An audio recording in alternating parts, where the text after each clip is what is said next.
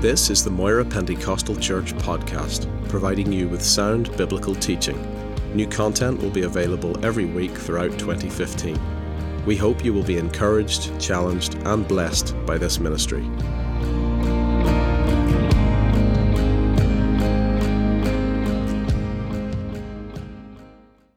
Philippians chapter 4, and we're going to begin reading. Uh, we finished at verse 9, so we'll begin at verse 10 tonight. Paul says, I rejoiced in the, but I rejoiced in the Lord greatly that not last your care for me has flourished again, though you surely did care, but you lacked opportunity. Now, again, one of the things in Paul's relationship with his church that was very, very precious to him was their practical support. It meant so much to him. It was able to release him because Paul was an itinerant evangelist. And uh, he was able to go all into Asia Minor. He traveled far and wide. And obviously, any support he got enabled him to keep preaching the gospel. And uh, this church at Philippi, which he founded, uh, was a church that was very, very supportive of him. And he did really deeply appreciate that. And he said here, he says, I'm rejoicing because your care has flourished again. Uh, he said that there was, there was a, a time when you lacked opportunity. Why was that? Well, simply by the nature of what he did. Uh, communications and transportation in those days are not like they are today. If you wanted to go anywhere, you had to walk, take a donkey, or get on a boat. Uh, there was no instant communications, so the chances were that when he was on his missionary journeys, uh, that for a while, other than those who were with him, nobody knew where he was.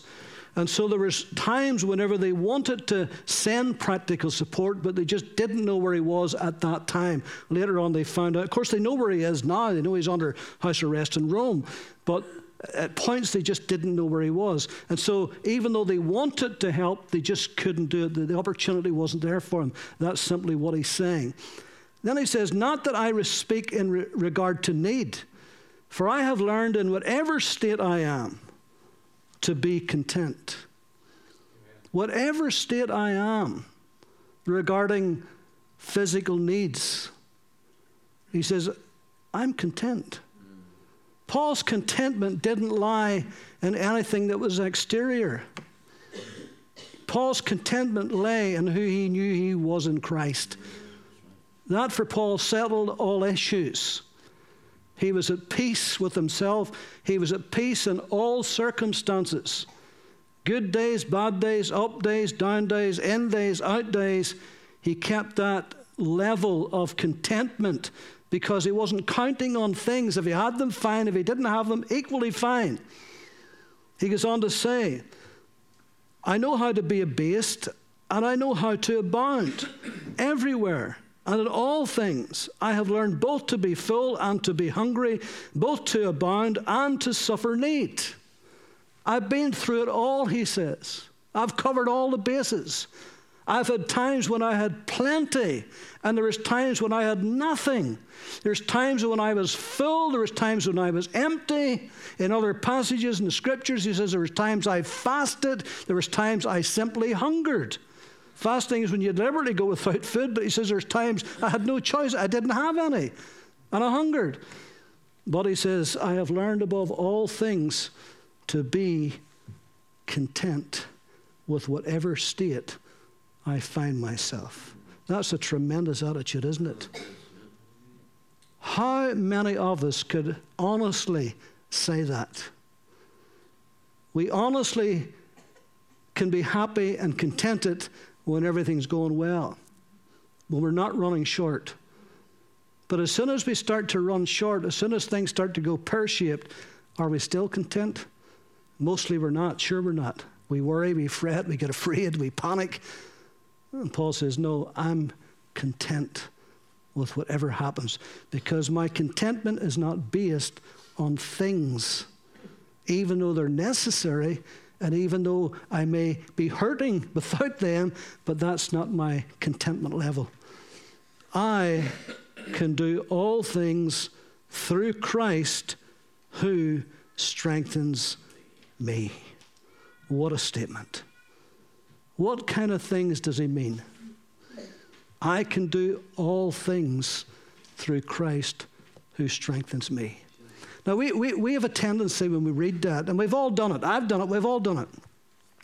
We have a tendency to look at that positively and say, you know, I'm going for this new job, and, and I've never done anything like this before, but I can do all things through Christ who strengthens me. Have you ever done that? Uh, or, I'm facing this difficulty and it's a bit, you know, it's going to be tough, but I can do all things through Christ who strengthens me. And to, to some degree, that's true, but that's not really exactly what he's meaning here.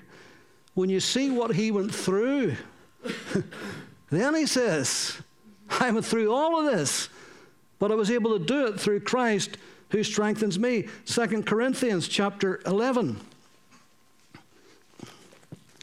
2 Corinthians chapter 11.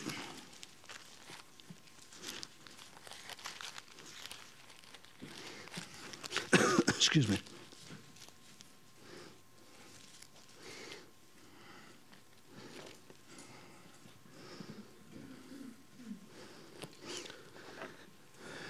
In verse, let me just break into this. In verse 23, he says, in labors more abundant, in stripes above measure, in prisons more frequently, in deaths often. From the Jews, five times I received 40 stripes minus one.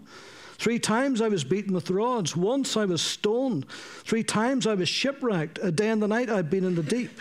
In journeys often, in perils of water, in perils of robbers, in perils of my own countrymen in perils in the, of the Gentiles, in perils in the city, in perils in the wilderness, in perils in the sea, in perils among false brethren, in weariness and toil, in sleeplessness often, in hunger and thirst, in fastings often, in cold and nakedness.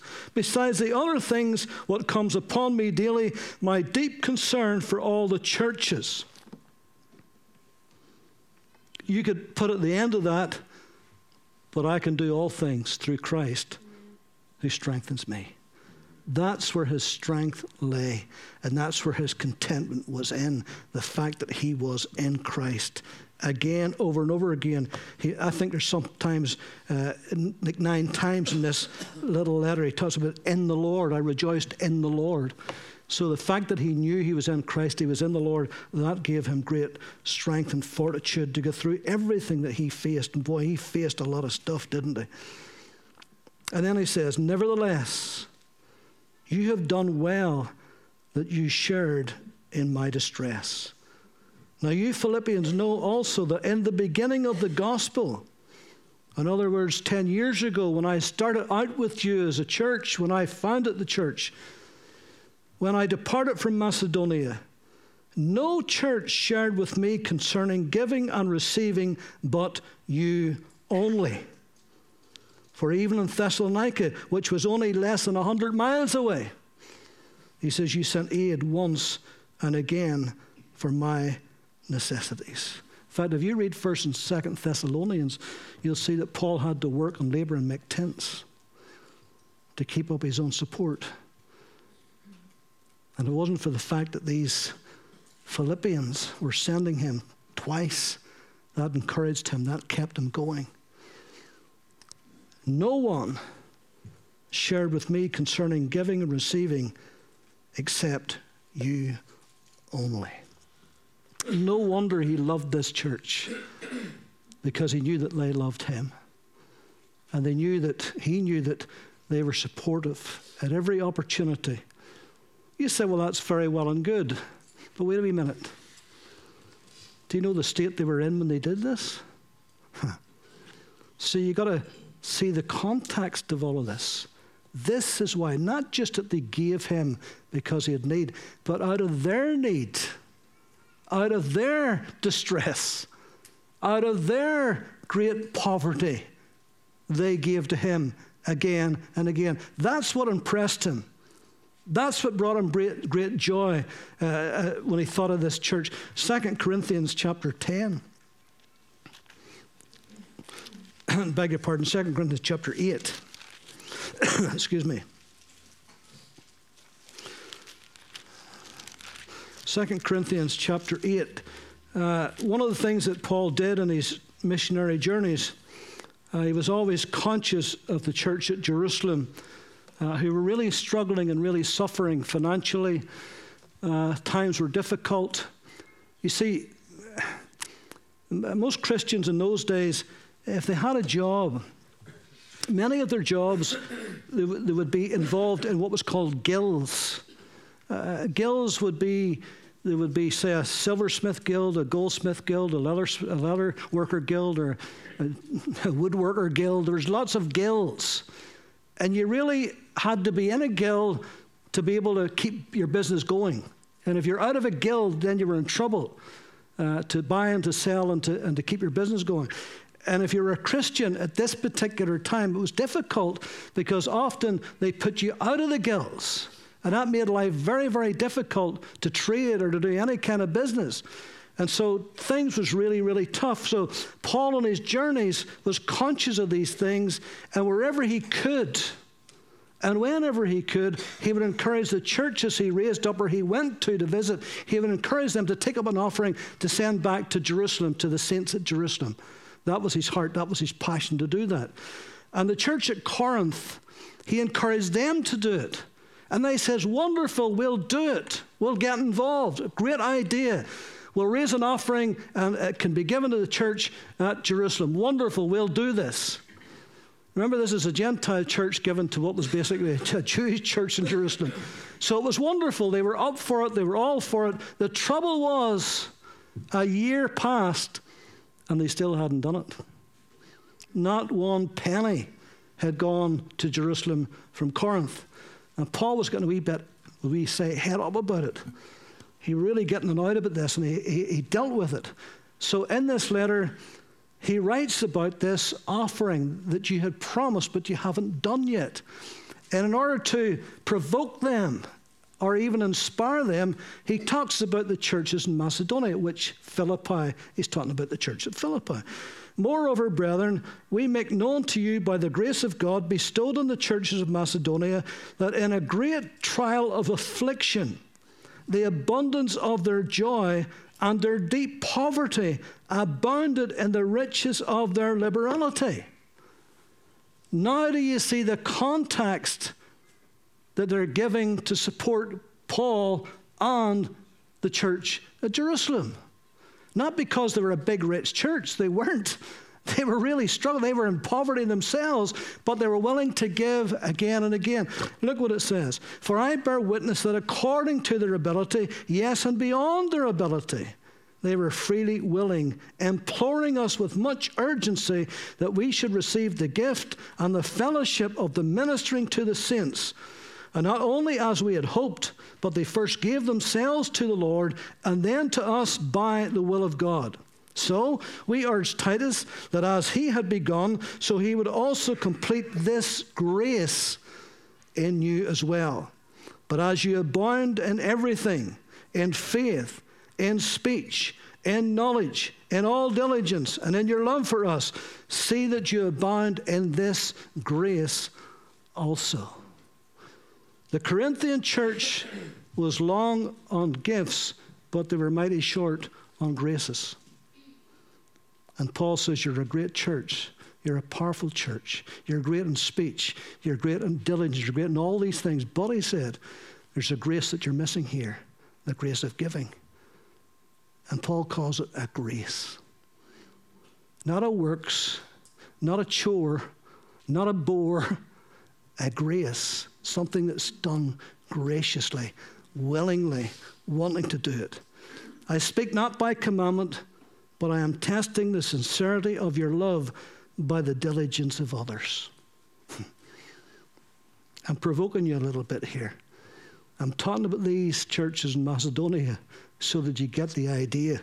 So he's jabbing them with this. So he said, I speak not by commandment, but I'm testing sincerity of your love by the diligence of others. For you know the grace of our Lord Jesus Christ, that though he was rich, yet for your sakes he became poor, that through, your, through his poverty you might become rich. And so he takes it up to another level, the highest level of giving. The grace of giving at its highest level was the Lord Jesus Christ. And in this I give advice. It is to your advantage not only to be doing what you began and were desiring to do a year ago, but now you also must complete the doing of it. And as there was a readiness of to, to desire to do it, so there also may be a completion of what you, out of what you have. For if there is first a willing mind, it is accepted according to what one has and not according to what one does not have. For I do not mean that others should be eased and you burdened, but by equality, that now at this time your abundance may supply their lack, and their abundance may also supply your lack. You're okay at this time, so give to them who's got little, because someday you may have little and you'll be hoping somebody's going to give back to you. That's what he's saying. That there may be equality. As it is written, he has gathered much, has nothing left over. Who has gathered little had no lack. But thanks be unto God who puts the same earnest care for you in the heart of Titus. For he not only accepted the exhortation, but being more diligent, he went to you of his own accord. And we have sent with him the brother whose praise is in the gospel throughout all the churches. I wish he had told us who this brother was, but he didn't. But he must have been a good man. And not only that, but who also was chosen by the churches to travel with us with this gift, which is administered by us to the glory of the Lord Himself, and to show you a ready mind. Avoiding this, that anyone should blame us in this lavish gift which is ministered by us, providing honorable things not only in the sight of the Lord, but also in the sight of men. So, in other words, a large offering was to be collected, to be taken to Jerusalem, and he made sure that Titus and one other brother of reputable uh, of reputation that he would go with him to make sure that nothing could be said, that no finger could be poked in our direction, that something wrong had gone wrong. I remember uh, what four years ago now, four or five years ago. Remember when the Billy Graham organization came here, Franklin Graham, and they did the big crusade down in uh, down there in the Odyssey. Remember that? How long was that ago? Four years, something like that. Well, I was involved in the background of all of that, different committee levels. And what they kept saying to us is because it kept being raised about the money, because it cost something like £100,000 to do that, you know. And uh, he says, Well, let me tell you this. This was his representative. He says, Whenever we finish this crusade, he says, Before we leave this city, he says, We will put in your national newspaper exactly what this crusade cost and how it was spent and all the rest of it. So nobody can come to you after and say, See those Americans, see those big evangelists, they come in and rip you off and go out. He says, Nobody will be able to say that about us. He says, It'll be, and it was. They put it in the newsletter and they put it in the telegraph. Apostle Paul saying the same thing here. He says, This is a big offering. And he says, I want to make sure that nobody can point a finger here.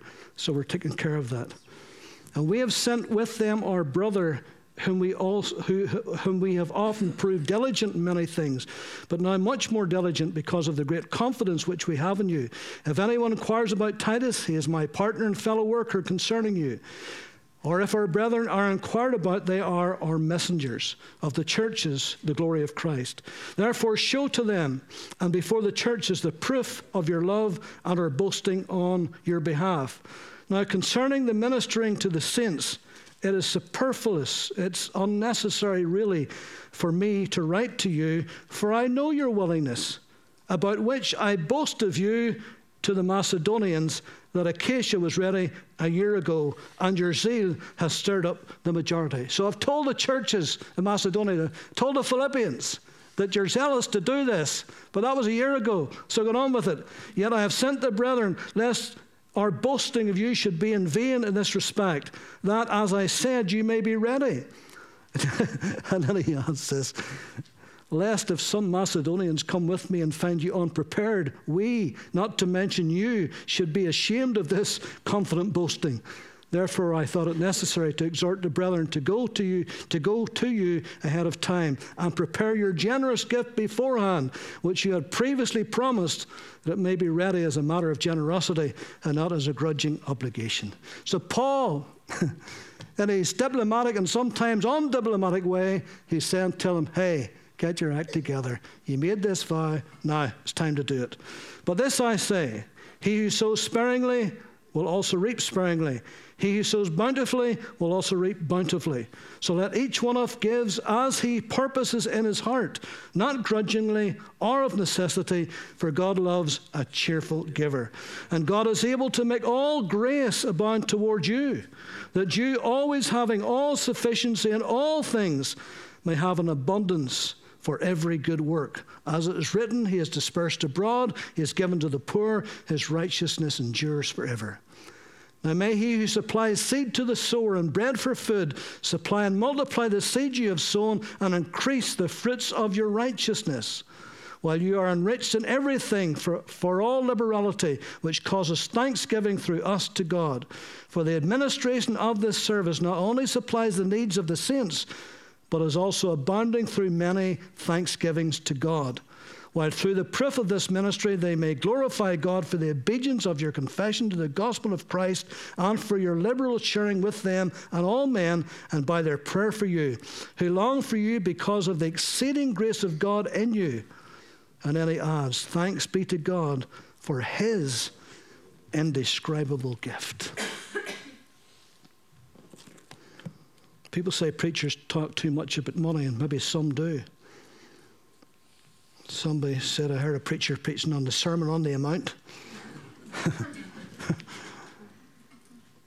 but Paul took two chapters to talk about one offering. That's how important it was in the kingdom of God as far as he was concerned. So, but then he adds in verse 17 Not that I seek the gift, but I seek the fruit that abounds to your account. In other words, I'm not saying all this, Philippians, so that you'll give me more. He says, that's not my motive. He says, I really, truly want you to be blessed. And I know that you will be blessed. I know this fruit will abound to your account. God will mark it, it'll be in your account. Isn't it nice to know that God's got accounts and He marks it? and he marks us for blessing. Not that I seek the gift, but I seek the fruit that abounds to your account. Indeed, I have all and abound. I am full, having received from Epaphroditus the things sent from you sweet smelling aroma, an acceptable sacrifice, well pleasing to God. What a lovely term. What he's saying to them here listen, your sacrifice, your effort, what you have done not only blesses me, but it's like, a, it's like an offering that wafts up to the throne of heaven where God, it's a sweet smelling aroma unto God because he, he understands and he knows the depths of the sacrifice that has been made.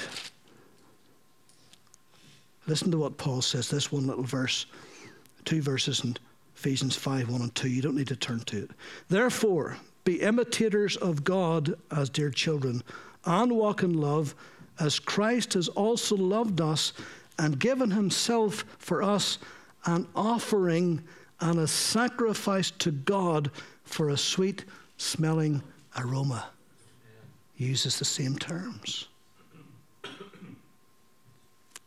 He's thinking about the, the tremendous sacrifice that Christ made for him and the tremendous sacrifice that Christ made to God. And he says it was a sweet smelling aroma. That's how beautiful this is. And then, lo and behold, he uses the same terminology to talk about their sacrifice, what they had done. So he knows the depths of their sacrifice. And he says, This is a wonderful, wonderful thing. It's a sweet smelling savor unto God, it's a wonderful aroma in God's nostrils. What a blessing that is. There's been times in your life when you have made real sacrifice, whether it's that or something else. And maybe you did it and you never thought much about it, but God, God did. it was a sweet smelling aroma to him because he knew your sacrifice. Jesus pointed out that little woman with the two mates. He knew it was her everything that she had. And that meant more to him than anything that anybody else gave because it was such a sacrifice. But then he says, And my God shall supply all your need according to his riches in glory by Christ Jesus. Amen. Not just out of his riches, but according to his riches. And we've said it so often. A multimillionaire meets a beggar in the street and he gives him a pound coin.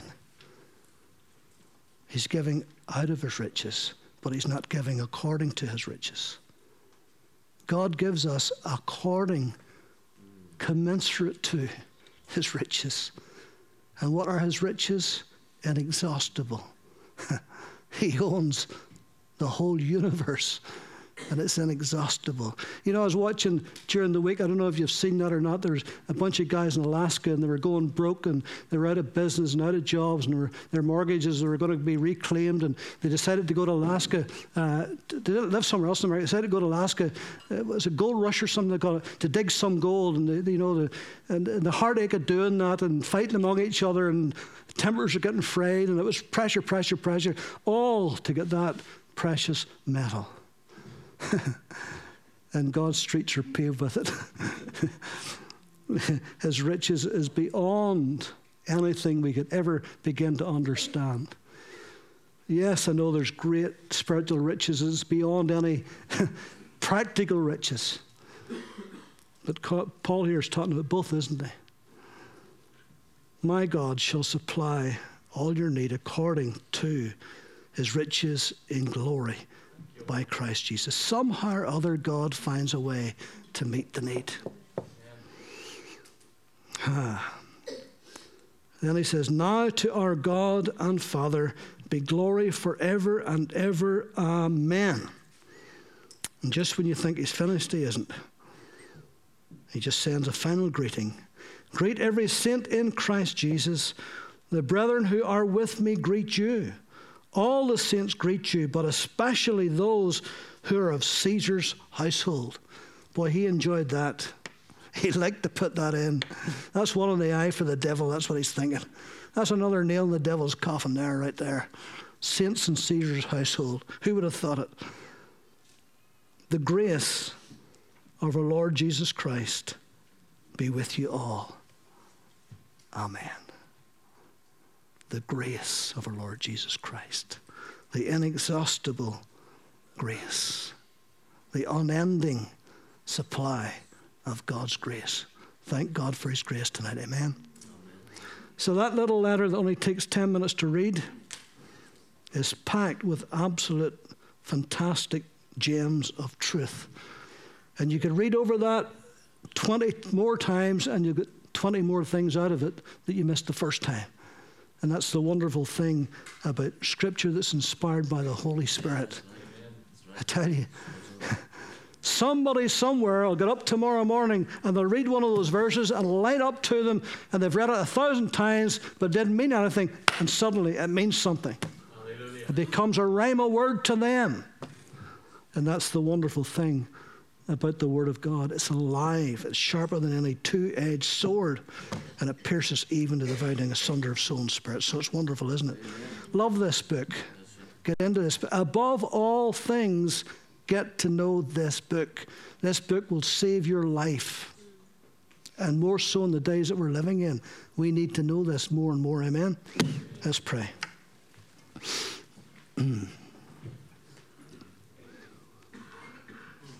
Lord, we thank you for this short letter written 2,000 years ago.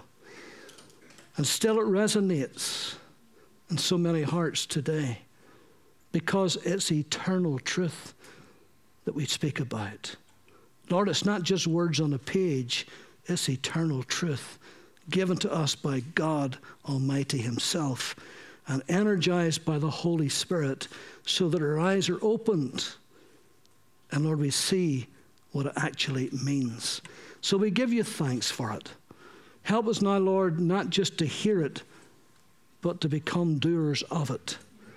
Help us, Lord, to practice this.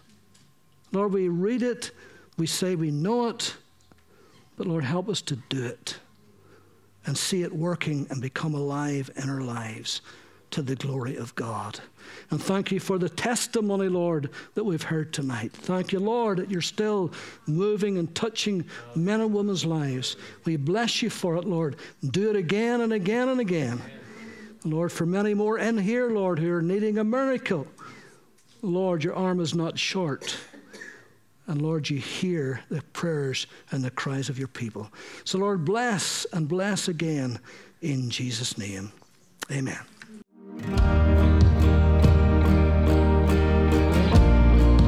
Thank you for listening to this podcast. You can also watch the Sermon of the Month video at youtube.com forward slash Moira Pentecostal or download the sermon video through our iTunes video podcast. For more information, visit us at www.mpc.org.uk.